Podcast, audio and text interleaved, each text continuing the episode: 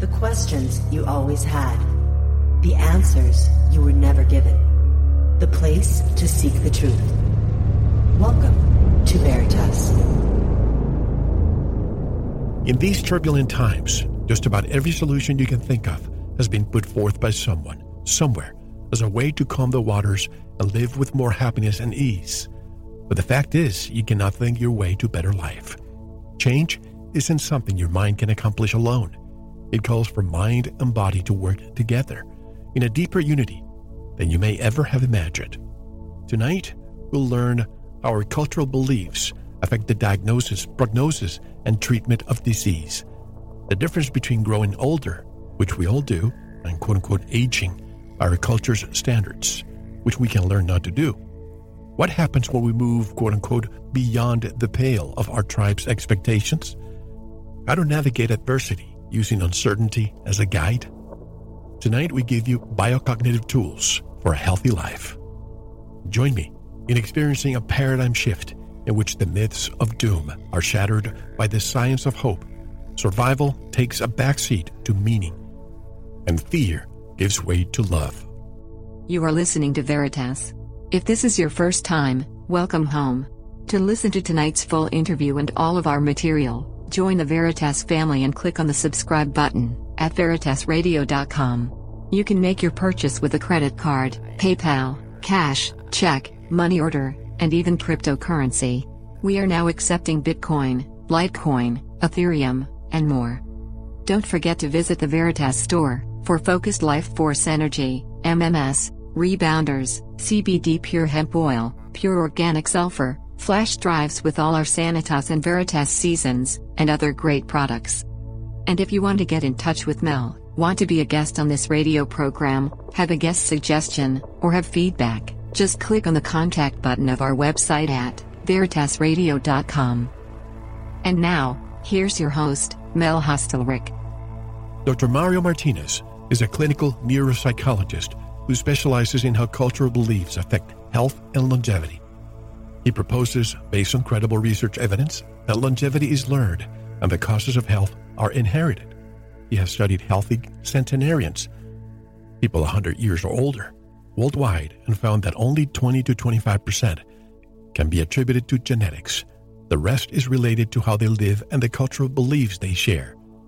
He is the author of the best selling book, The Mind Body Code How to Change the Beliefs That Limit Your Health, Longevity, and Success, that teaches his theory and practice of biocognitive science to the general public. In addition to longevity, he also explains why our immune system is not just a protector. Instead, it responds to the cultural premises we learn to perceive the world. And directly from Nashville, Tennessee, I would like to welcome Dr. Mario Martinez. Hello, Mario. Welcome back. How are you? Hi, Mel. It's uh, doing well. Haven't talked to you in a while, but it's uh, that's a pleasure. It's been, I believe, uh, eight years. You were with me on Sanitas. We did a stellar interview. So if anybody wants to listen to that, I'm not going to repeat a lot of what we discussed there because there was a lot. But you have new material now. Basically, what you're discussing now is a lot of longevity. This time we're discussing the mind body self, how longevity is culturally learned and the causes of health are inherited. How did you get into longevity, the blue zones, the telomeres, and all of this that fascinates us so much? Uh, started about 20 years ago. I wanted to find out uh, what uh, what is a good theory of uh, of longevity because uh, what's happening with uh, gerontology, the part of medicine that studies the aging process, is that they're looking at the illnesses of aging rather than the causes of health of growing older, which is what I do. And uh, so I wanted to find out what works, and what works is centenarians, people who are 100 years or older and they're in good health. Uh, so I was looking at the healthy centenarians. And I found that, uh, as others have found, uh, Buettner's and other, that genetics is only 20 to 25%, no more the rest is how they view the world. It's not even diets, not uh, socioeconomics. All those things help, but they don't really determine the longevity. And what I found was that there were four factors that we'll be discussing that actually are unique to these people, and I study them all over the world, um, all uh, five continents, uh, and there it's pretty unique. But then uh, the most exciting part, which is I, what what's new here from our last conversation, is that I'm working now with a, a world class uh, longevity center in Poland. They have uh, offices in Poland and Germany, and they're doing biological markers that can identify your, of course, your chronological age is what you are, and then based on epigenetic markers, they can look at what your biological age is. So you can have chronological age and biological age, which is how your cells are aging, and that's more important than how old you are. But the interesting and exciting research that I'm doing is that I developed a questionnaire that uh, identifies the four factors. So we could look at the four factors to see where you're high, where you're low, and then correlate that with your biological markers, with uh, the usual things. Uh, uh for example, uh, your uh, cholesterol and things like that. But more than that is the uh, inflammatory kinds of uh, markers that actually determine your biological age. So we can look at that, but then the most exciting thing about it is that once we do that and we correlate, let's say you're high on one factor and um, you're low and another factor on the uh, biological, then we can do interventions to actually reverse your biological age without ha- without medications or any kind of sometimes you supplement is basically the way what what we call in neuroscience the default mode which is the goggles that you use to look at the world. So that's the most exciting thing that we're doing and this will be world class no one's ever done this before what is the reaction of the medical industry to this type of research well uh, for the most part it's good because this is hard data this is uh, when you find that uh, that correlations that that that you have, for example, with anti-inflammatories uh, that you have in your body, and it correlates to people. For example, let's say you're 70 and your biological age is 50. It's basically determined by how your uh, glycan and other kinds of um, markers are actually uh, functioning, and then you correlate it, and and you might find, for example, all right, this is correlated with people who are 50 not people who are 70. So you might be 70 uh, chronologically, but biologically, the way that you're aging, which is uh, the inflammation, is really what you need to look at. You, you're 50. So it's it's real data that determines how you're aging based on on the the cell biology, how how your cells are aging. So for the most part, it's it's taken very well because these are scientists. These are people that are that are well trained scientists who have who are doing this work, and we're testing it with different countries and different uh, groups of people, and find that uh, that it's a it's a very powerful way to uh, to look at it. But the most exciting thing about it is that you can actually reverse the way that the uh, that the cells are aging. This is so fascinating because even the fact that when somebody says, well, I know it's impolite, but when people say, "How old are you?" and you immediately think of your age, aren't we communicating that to ourselves to pre- program ourselves? I remember years ago when people used to live maybe to 65, then 75, now it's 82. It's almost like we're being told, we're telling our body to just live to a certain age. Do we have to lie to ourselves and say, my chronological age is this, but I feel 35? There, there's no question about that. I don't even tell my age and and and it's very important that you don't. Uh, I, I have talked to uh, many times to Christiane Northrup, uh, who's a, a good friend, and she when they ask her her age, she'll say, "Mario doesn't want me to tell my age, so I'm not going to tell anybody." and the reason for it is that we create. Here, I'm going to talk psychoneuroimmunology. We create portals, cultural portals, that tell you how you should behave, how you should live, how you should dress, and sometimes even how you get sick. And these portals are infancy, childhood, adolescent, young adult, and especially middle age, and then uh, senior uh, or or older.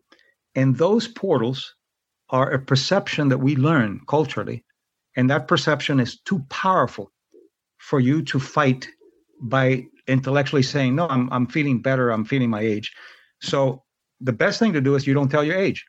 Uh, how old are you? Uh, that's not interesting to me. Uh, do you have problems telling your age? No, you have problems wanting to know my age.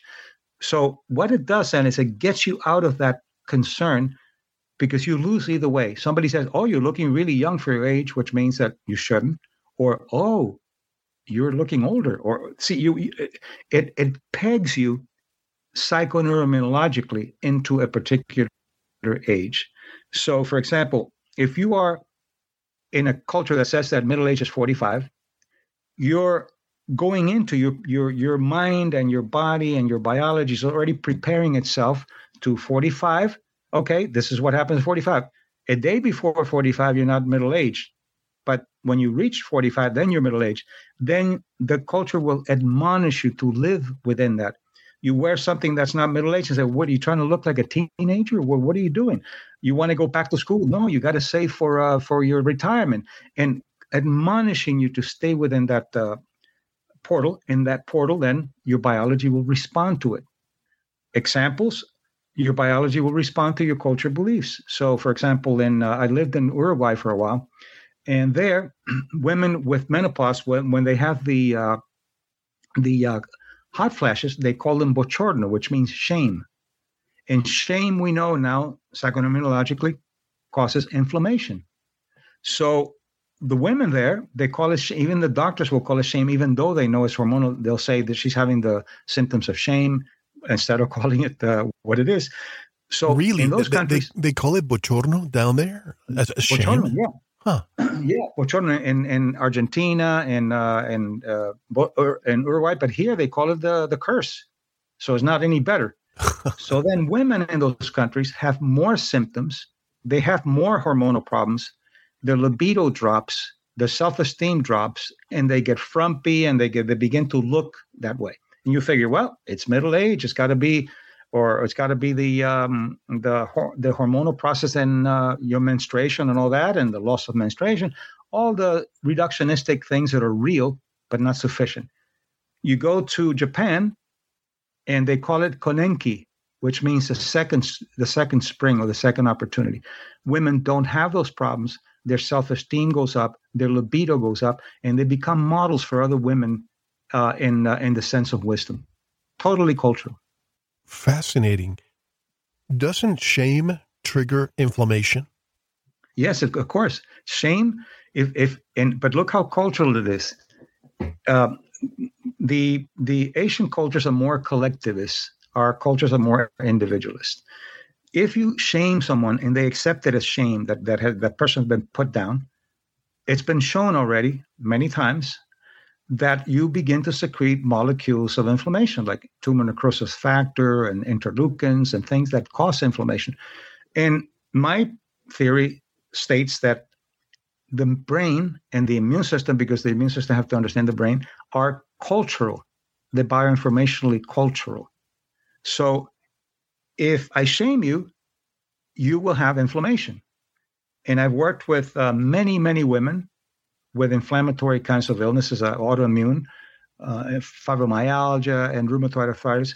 And every single time, there have been few exceptions, they have some kind of a shaming wound, some kind of archetypal wound that I call shame.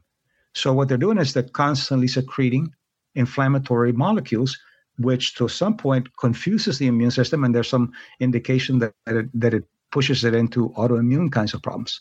So there's no question about it. But if you're in this culture and I say something to you, you're so stupid, you take it as a as a personal individual thing. But in Asia and, and Asian countries, it's very collective. It's, it's, if you shame the family, or if you shame the group, or if you shame the country, that's when the inflammation then begins to to kick in not only are they collectivists, I mean, throughout Asia, but in Japan in particular, but their their their saving face philosophy is so ingrained that if you tell the truth but offend someone, the court rule in their favor in a defamation lawsuit. If you even if you're right, honor and saving face are crucial to the Japanese culture. Yes, very much, very much. And and then that that's cultural, and you learn the cultural beliefs. And why is this? Uh, people will talk about the mind and body that they communicate with each other, but nobody tells you why or how that happens. So, as you know, in my work, uh, it's it's really a combination of uh, neuroscience, cultural anthropology, psychoneuroimmunology. So you have to go to anthropology to understand this. So as Homo sapiens, the modern humans, we're about 150,000 years old. And about maybe 40,000 years, we develop consciousness and language. Consciousness anthropology will tell you started when we when we started burying our dead, and not burying our dead only for sanitary reasons. The dead were buried with trinkets and things that were considered to be valuable. Also, at that time, language comes on, and you start using trinkets that have no longer a functional need as a tool. That requires a tremendous neuropsychological abstractive ability and a, language that comes. So then, before the language, you had grunts and you had really a lot of epigenetic qualities of uh, your senses. You could smell a lion 300 feet away. But then language comes on, and your brain is used to smelling the, the lion and to secreting the cortisol and the norepinephrine and all that because it's an alarm. Then language comes on, and you can say, There's a lion 300 feet. The brain had to understand that as being something beyond the senses, and the immune system had to respond to that. And this is why language is bioinformational. And this is when you say things, you're saying bioinformational things, they're not empty words because of the transition of when we develop consciousness and language. You know, I, I don't mean to to talk about somebody else's work for a second, but I just remember Margaret Mead's quote you probably know it. Years ago, anthropologist Margaret Mead was asked yeah. By a student what she considered to be the first sign of civilization in a culture. And the student expected me to talk about fish hooks or clay pots or grinding stones. But no, Mead said that the first sign of civilization is an ancient culture was a femur, a thigh bone, that had been broken and then healed. Mead explained that in the animal kingdom, if you break your leg, you die. You cannot run from danger get to the river for a drink, or hunt for food. You are meat for prowling beasts. No animal survives a broken leg long enough for the bone to heal. A broken femur that has healed is evidence that someone has taken time to stay with the one who fell, has bound up the wound, has carried the person to safety, and has tended the person through recovery, helping someone else through difficulties where civilization starts. So, Mario, we are our, at our best when we serve others. This is what makes us civilized. No, of course, and and that's that's what consciousness. Uh, uh, because before consciousness, there was there was no present, past, and future. We take it for granted, but there was no no past and future. Um, actually, this is going to sound a little co- politically incorrect, but I had a, a very um, gentleman, gentlemanly uh, professor of uh, anthropology, and he spoke very softly, and he wore a three piece suit, but he he was very to the point. He said before, before consciousness, and you saw something in front of you, you only have two choices: do I eat it or do I fornicate it? That's it. That's as far as you can go. Now we have options because consciousness is there. But yes, true. a service is extremely important. Service has been looked at lately. Actually, I'm glad you brought that up because Aristotle, 2,300 years ago, said that the hedonic life was not enough, that the life of pleasure for pleasure was not enough that we needed what he called eudaimonia, which is eu is good in, in Greek and daimonia is spirit, so good spirit. And he said that the good life required meaning in the uh, joy and service that you provided. So you have to have meaning, joy, and service and purpose. So okay, that sounds really good and everything, and uh, that sounds. But what what is the science behind it? Well, lately there's been some work done which is very specific to the immune system. It's called CTRA. These are these are um, in, in the immune system. These are responses that you have against adversity. Cells that that about 21 to 40 uh, that uh, CTRA means uh, conserve transcriptional response to adversity, and these cells, these genes uh, in the cells, will then trigger inflammation antiviral and antibodies. Okay, so that's really or anti-inflammation, depending on what that's really good for for adversity. So what they did is they checked people, they did psychological tests to see who are more hedonic and more eudaimonic, and then they measured the CTRAs of the both of both groups. The people that were more eudaimonic, which is to your point of the service, had better CTRA, which means they have better response to adversity than the people who were hedonic. So Aristotle was right. But the interesting thing is that when they measured the level of happiness on both sides, both were the same, but the immune system and the brain could tell the difference. This is all interesting. Thank you for listening. To unlock the full two hour interview, including video formats, downloads, transcripts, exclusive articles, and more, subscribe to Veritas Plus now. Gain access to our entire archive dating back to 2008. Just click subscribe at veritasradio.com. Because you don't want to believe, you want to know. Subscribe now.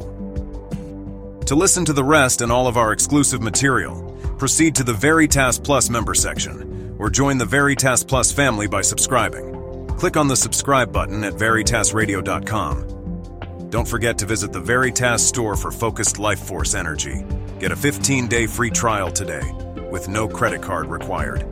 And if you want to get in touch with Mel, want to be a guest on this radio program, have a guest suggestion, or have feedback, just click on the contact button on our website at veritasradio.com. Now, proceed to the Veritas Plus member section or subscribe to listen to the rest of the interview. You don't want to miss it. Because you don't want to believe, you want to know.